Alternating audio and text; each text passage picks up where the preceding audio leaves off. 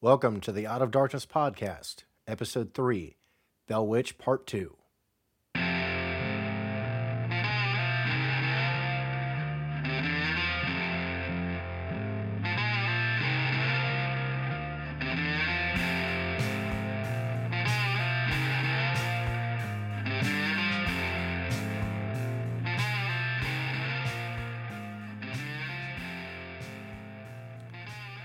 Hey, and welcome to the Out of Darkness podcast show. I'm your host, Brent. This is the show where we discuss all things supernatural, paranormal, and strange phenomenon.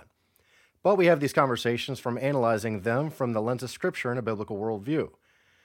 So, as I said, this is the second episode of The Bell Witch. Uh, in this episode, we're actually going to break down uh, the witch, the witch years manifestations, and different paranormal phenomena that happened. So, without further ado, let me just kind of jump into it. We left off left last episode exploring the Bell family history in the land. There are so many different experiences that we could talk about, but we have to have a baseline of where to start. We have to start with mentioning the years leading up to the witch years. From the time that John Bell Sr. purchased the property to the time of the witch years was about a decade.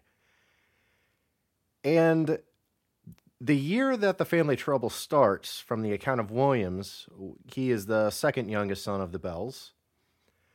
Uh, we have to pose the question was it only the four or five years of paranormal phenomenon? Or did this stuff happen right from the start? I'm here to say it happened right from the beginning. From the very beginning, the Bells and anyone that was on the property had different experiences. At first, it was small things, like most typical hauntings maybe we'll take a look at typical hauntings if you guys want to hear a deep delve into that. But for now, we'll stick to the Bell Witch and the stories related to it. In fact, anyone that's owned the Bell family farm has had all kinds of different strange types of paranormal and high strangeness phenomenon. So, with this being said, this is not just an isolated event to the Bell family. The current owners and caretakers of the of the Bell Witch cave and park the Kirby family have documented their experience both in the museum and in the book entitled The Bell Witch The Truth Exposed. But we before we look at more modern stories, let's take a look at the Bell family. The witch, the witch family, and the witch years. From the start, the Bells started experiencing what I would like to call small phenomenon.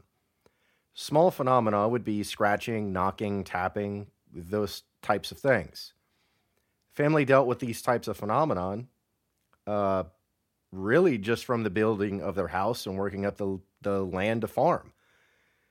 And as time went on, it escalated quickly. And I believe the escalation was due to this discovery of the Indian mound that's on their property. And the Indian mound is directly on top of the cave that's on the property, which we'll be going into that a little bit more a little bit later. There are reports that the Bell children used to play not only in the cave, but on the mound as well. Specifically, there are stories of Betsy and Joel Bell digging around and looking for artifacts. Of course, once John and Lucy discovered this, they tried to put a stop to it quickly. Before the witch manifested the way that it did, there were sightings of strange animals, and they were sighted by many but there's four sightings that stand out. The first that was mentioned was by Drury, John Sr., and their slave that was uh, their logger, Dean. They saw an abnormally large, beastly dog. They described it to be black as coal, red eyes. It was more beast than dog. Dean had the most interactions with this beast. Dean had experienced this in a few different ways. He had an encounter uh, one day, and he took his axe and hit it over the head and split its head in two. Now, there's more details with that, and I would highly encourage you to read the book related to the to the events. But after he had split the head in two, he said that he had seen this beast dog with two heads or no head at all. And one of the children and also John Sr. had witnessed four of these creatures in the field almost as if they were stalking them. Commonly, these beasts were would be known today as hellhounds or devil dogs, which I intend on covering this on a topic by itself. The next sighting that took place was by one of the sons of John Bell Sr. The sighting was a abnormally large bird. At first, he thought it was a turkey. But when he shot it, it didn't fall and it began to flap its wings and it took off soaring. We're going to make some, some, some connections with this and these manifestations, linking them to potentially other cases. So keep that in mind as time goes on that there's more than just one case of seeing these abnormally large birds. But this isn't actually the most common that's associated with the haunting. The most common is, in fact, a rabbit. Yes, that's right, a rabbit. But this wasn't any old rabbit. There are some distinctions that are made about the rabbit. It was said that this rabbit would follow you, all who were on the path to uh, the, the bell house. And if it wasn't following you, it seemed to move every single time you moved. The rabbit was snow white with a spot under its right paw. It had red eyes and almost looked sickly. And those that found these rabbits and were able to kill them, they take the spotted paw, uh, cut off that paw, and put it in the right pocket for good luck and protection against evil. This is actually where the lucky rabbit's foot came from. The witch even told several guests at the Bell House one evening that it was the rabbit that followed you on the trail to the Bell House. These rabbit sightings are most associated with witches. This is why many thought that the that haunting the bells was in fact a witch. Now there's other there's other things as well, but that's that was actually deep rooted in the folklore at the time, uh, related to you know these dogs and these birds and and things like that. So again, though that they were believers, though they were Baptists, take that into consideration as the story unravels. The last sighting was from Betsy Bell. She was walking along and saw a girl sitting on a branch of a tree, close to the Indian mound. When she got a little closer, the little girl vanished. This little girl was seen all around the Bell farm, a few times by a few different people over the years. Some think that this is the spirit of an Indian girl that was dated from about 600 years ago at the time. The girl was buried inside the cave of the first first room. So so when you go into the cave, there's a long hallway. And when you go down that hallway, you come into the first room. Now, when you take a tour, they're going to talk about actually this little mound of stones actually that's that's right there in the first room and this is actually the the burial site of this of this girl. Grave robbers have since then stolen the remains, but you can still, like I said, see it inside the cave where she was laid to rest today. All these different types of apparitions were before the witch activity and the witch years even began. Now let's move on to the witch and all things related to it. Now, for time's sake, we're only going to cover major events related to the family dealing with the witch. As I said before, if you want a more detailed description of anything related to the topic, I highly recommend the book that's written by M.V. M.V. Ingram entitled An Authenticated History of the Famous Bell Witch. There's several books that are written uh, actually later by some of the other owners but they all actually firsthand source that book. So if you are interested in reading a little bit more about this, I would highly recommend start with MV Ingram's book first and then kind of go from there. Now, according to most of the accounts, the witch years started in sometime between 1816 and 1817. But the witch started fully making its presence known by all in early 1818. It started, as I said before, with small activities such as scratching, gnawing, gnawing noises, uh, crashes, bangs, taps, th- those kinds of things.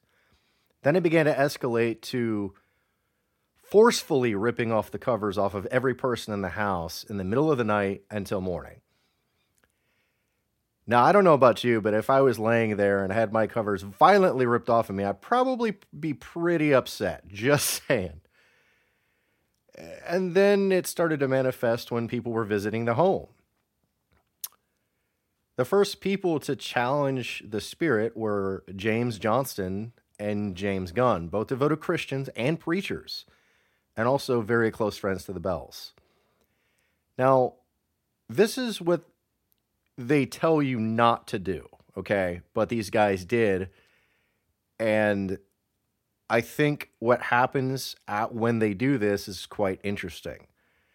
So they started provoking the spirit. They kept asking the spirit what its intentions were, who it was, why it was there. And in my experience, this is always when you get what you ask for.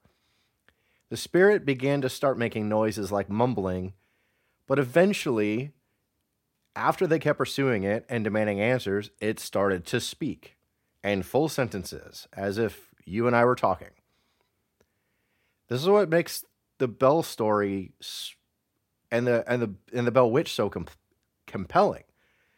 Because without those conversations, we really don't have much of a story. I, I, I don't I don't think historically we would look at back at these events and go, what was so great about that? But but we have a story of a spirit literally talking to you.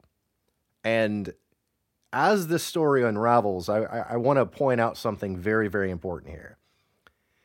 So from that point on, the spirit made up stories as to who it was, what its intentions were. Now, what's interesting is that it actually answered probably four or five different times in four or five different ways as to who it was. Uh, everything from a, a, spirit that they left in North Carolina to uh, the angry spirit of a Native American to uh, the list goes on and on and on. Uh, and so it's it's quite interesting that you know it does answer them uh, and in a sly way but what's so interesting is that when the Spirit started to do this, and they did nightly demonstrations of what seemed to be all knowing and secret knowledge. Well, I have a question though. Can spirits actually do this? And do we have biblical demonstrations of this? Well, I think one of the best biblical examples is actually when Saul actually meets the medium at, at Endor. Now I'm going to give you a bit of a thumbnail sketch of this. So this is 1 Samuel chapter 28 verses 7 to 25. In these verses, we see that Saul is seeking out a medium to have answers for a problem he's facing. But three things to point out here. First, God tells us in his word that all forms of witchcraft are an abomination to him, meaning before our Savior God and King Jesus came to save us from our sins by being the ultimate sacrifice. There was no redemption for those who practiced and sought out witchcraft.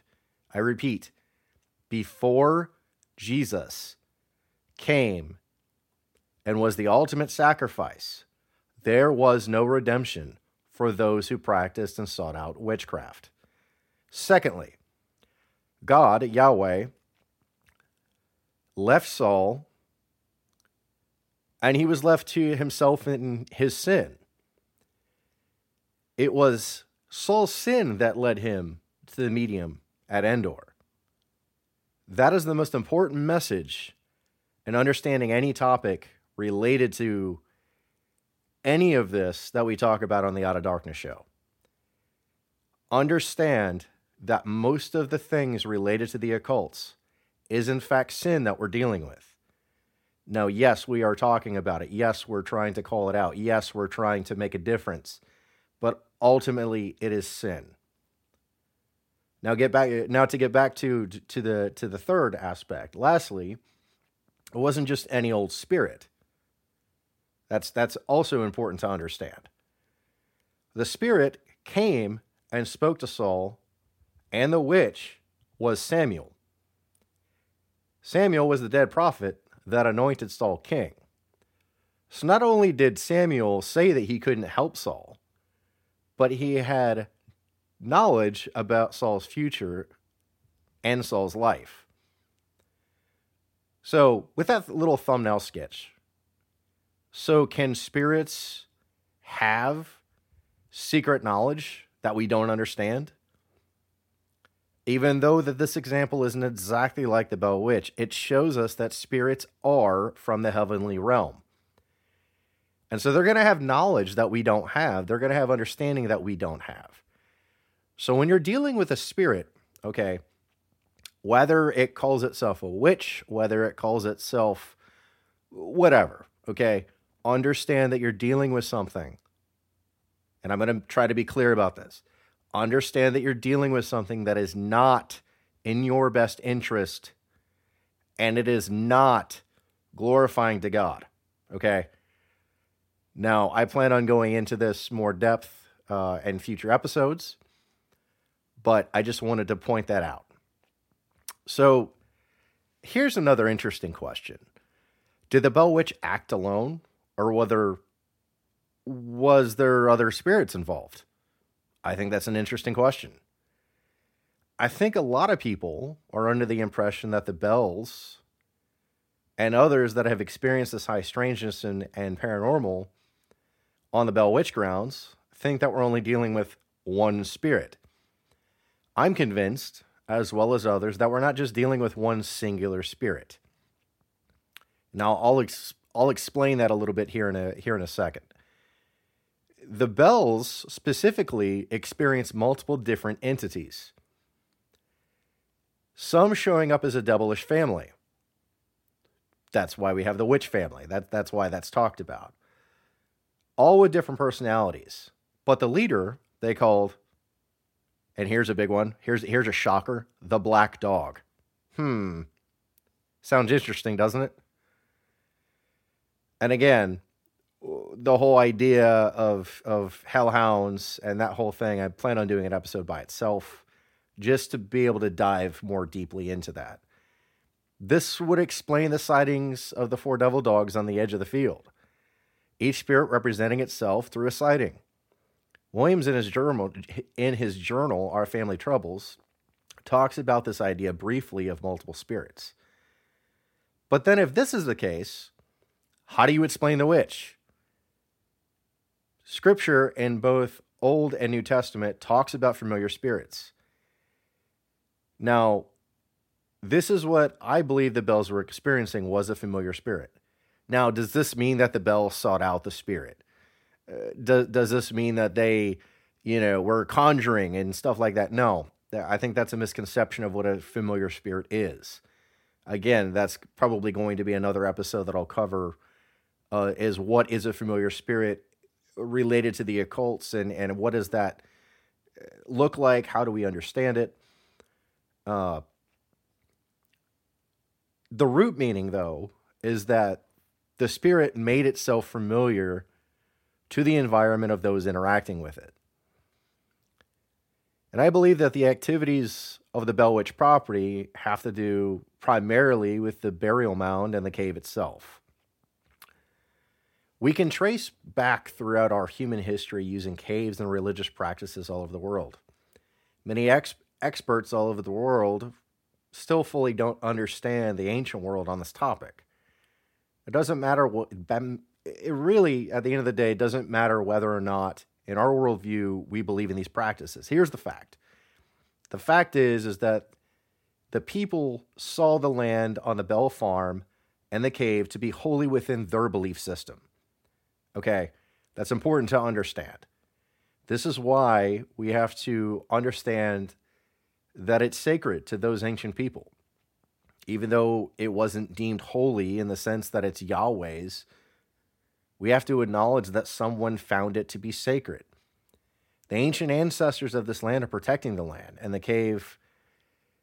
And within their belief system, this activity that is experienced is a way that they do that. I know that may sound surprising to some, and that may be shocking but you have to understand that what you're dealing with is is uh, in an aspect of it, uh, this is a, a ground that they've seen sacred. And so we have to understand that. And we have to try to not disturb the land or the cave or anything on this ancient site. And here's the reason, ultimately. And I had to explain this to my wife one day. The ancient people, okay, that deem this place holy within their belief system, they see it as a desecration to what they believe. So it's very possible that what everyone has experienced eh, has been related to disturbing the ancient site, whether it was intentional or not. It could have these ancient spirits chasing them down until things are put right in a certain sense believe that how you want and take that how you want, which this kind of brings me to my next point here. And, and I've kind of already have, have said it. But if the area has potential to be sacred, do your best to not disturb anything. And again, there's consequences for this that you may not expect. You know, it's it's it's kind of like this. I'll use I'll, I'll use this example. So it'd be like me going into your house and literally ripping everything off the walls and rearranging everything. And you're not there, right? But you come home to your house in complete and total, utter just disaster. And I look at you because I'm still there and I go, Don't you love it? In a certain sense, that's that's what's happening, right? It it may not be intentional, but this is how these people, you know, these these spirits in a certain sense that are attached to the land and the people that that made this this land sacred that's how they see it. So again it's it's just something to point out. It, it's take that again how you how you want to take it. The last topic that we're going to cover is the more modern stories of what happened on the Bell Witch grounds the family that currently owns it and are the caretakers of this historic site is the kirby family the Kirbys have owned the property for about the last 30 years. They have not been shorted on their share of paranormal high strangeness. Uh, it's it's pretty profound, actually. Uh, there there's a again there's a book that was written about their experiences. Uh, this book is called "The Bell Witch: The Truth Exposed," and they kind of do a tell-all of all the experiences that they experience and, and some stories that some people may not be familiar with a, few like uh, because they they had documentation also of the previous owners before they owned it uh, and they the previous owners before the kirbys i believe they they started their ownership of the of the bell the bell cave and the and the grounds in about 1910 so you have well over 100 years of history with the previous family that uh, before the Kirbys owned it. And even though this book was put together uh, only after 10 years of them owning the property, it's pretty interesting. Uh, so this was a very detailed description. And the type of activity that the Kirbys ex- experienced uh, personally, I think they did an amazing job documenting the history uh, of the land and the Bell family. Uh, but let's let's take a little bit more of a of a of a deep dive into that. So the Kirbys have experienced most of the same things that the Bells did. Now, you may be thinking, well, how is that possible? Well, the only thing that they haven't really seen is the more violent encounters. Uh, the Kirbys haven't, ex- but they've experienced disembodied voices, crashes, bangs. Uh, there's a chain rattling noise that they hear. Uh, but most of the encounters that they've experienced in in their in their ownership of the of the land and the cave has been in and around the cave. They've even had paranormal investigators come in and document with modern technologies and on their different experiences. And so, with all of this being said, I think it's safe to say that this haunting is not an isolated event to just the Bell family, uh, which took place over two centuries ago. if we look at the evidence, it doesn't suggest anything isolated.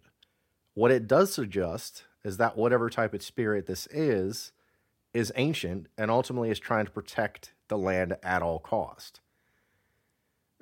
Again, we'll go into this topic farther in the next episode. I, I hope that uh, the, the next episode will be very interesting. Uh, I'm actually bringing on my wife, uh, Lydia, and uh, because one of her favorite things to do is analysis. And so uh, we're going to analyze, uh, analyze, I guess is the better way to say it, uh, the the Bell Witch, and she's going to say it from her perspective, and I'll say it from my perspective, and uh, uh, Lord willing, I hope you guys really profit from that, and, and I hope that this kind of clears up some of the understanding of the activity that kind of goes around. And again, this is just a thumbnail sketch. This isn't this isn't everything that's taken place. I mean, this episode would be hours long if I said absolutely everything. I, I mean, you have you have stories of uh, uh, Andrew Jackson. You have stories of uh, uh of uh, it's just it's just crazy. Some some of the stories. I mean, some of them are over the top, which could be expected. But I do encourage you to think about the things talked about uh, as we analyze it, and you analyze it specifically from your own view you decide what you believe and who you believe in. If you have any suggestions of any of the topics that you'd like us to discuss or inqu- inquiries about the Out of Darkness podcast show, please reach out to us Facebook or Instagram, or you can email us at indarknessintolight at gmail.com. Well, that's all for now. Thank you for listening and stay tuned for more content. God bless.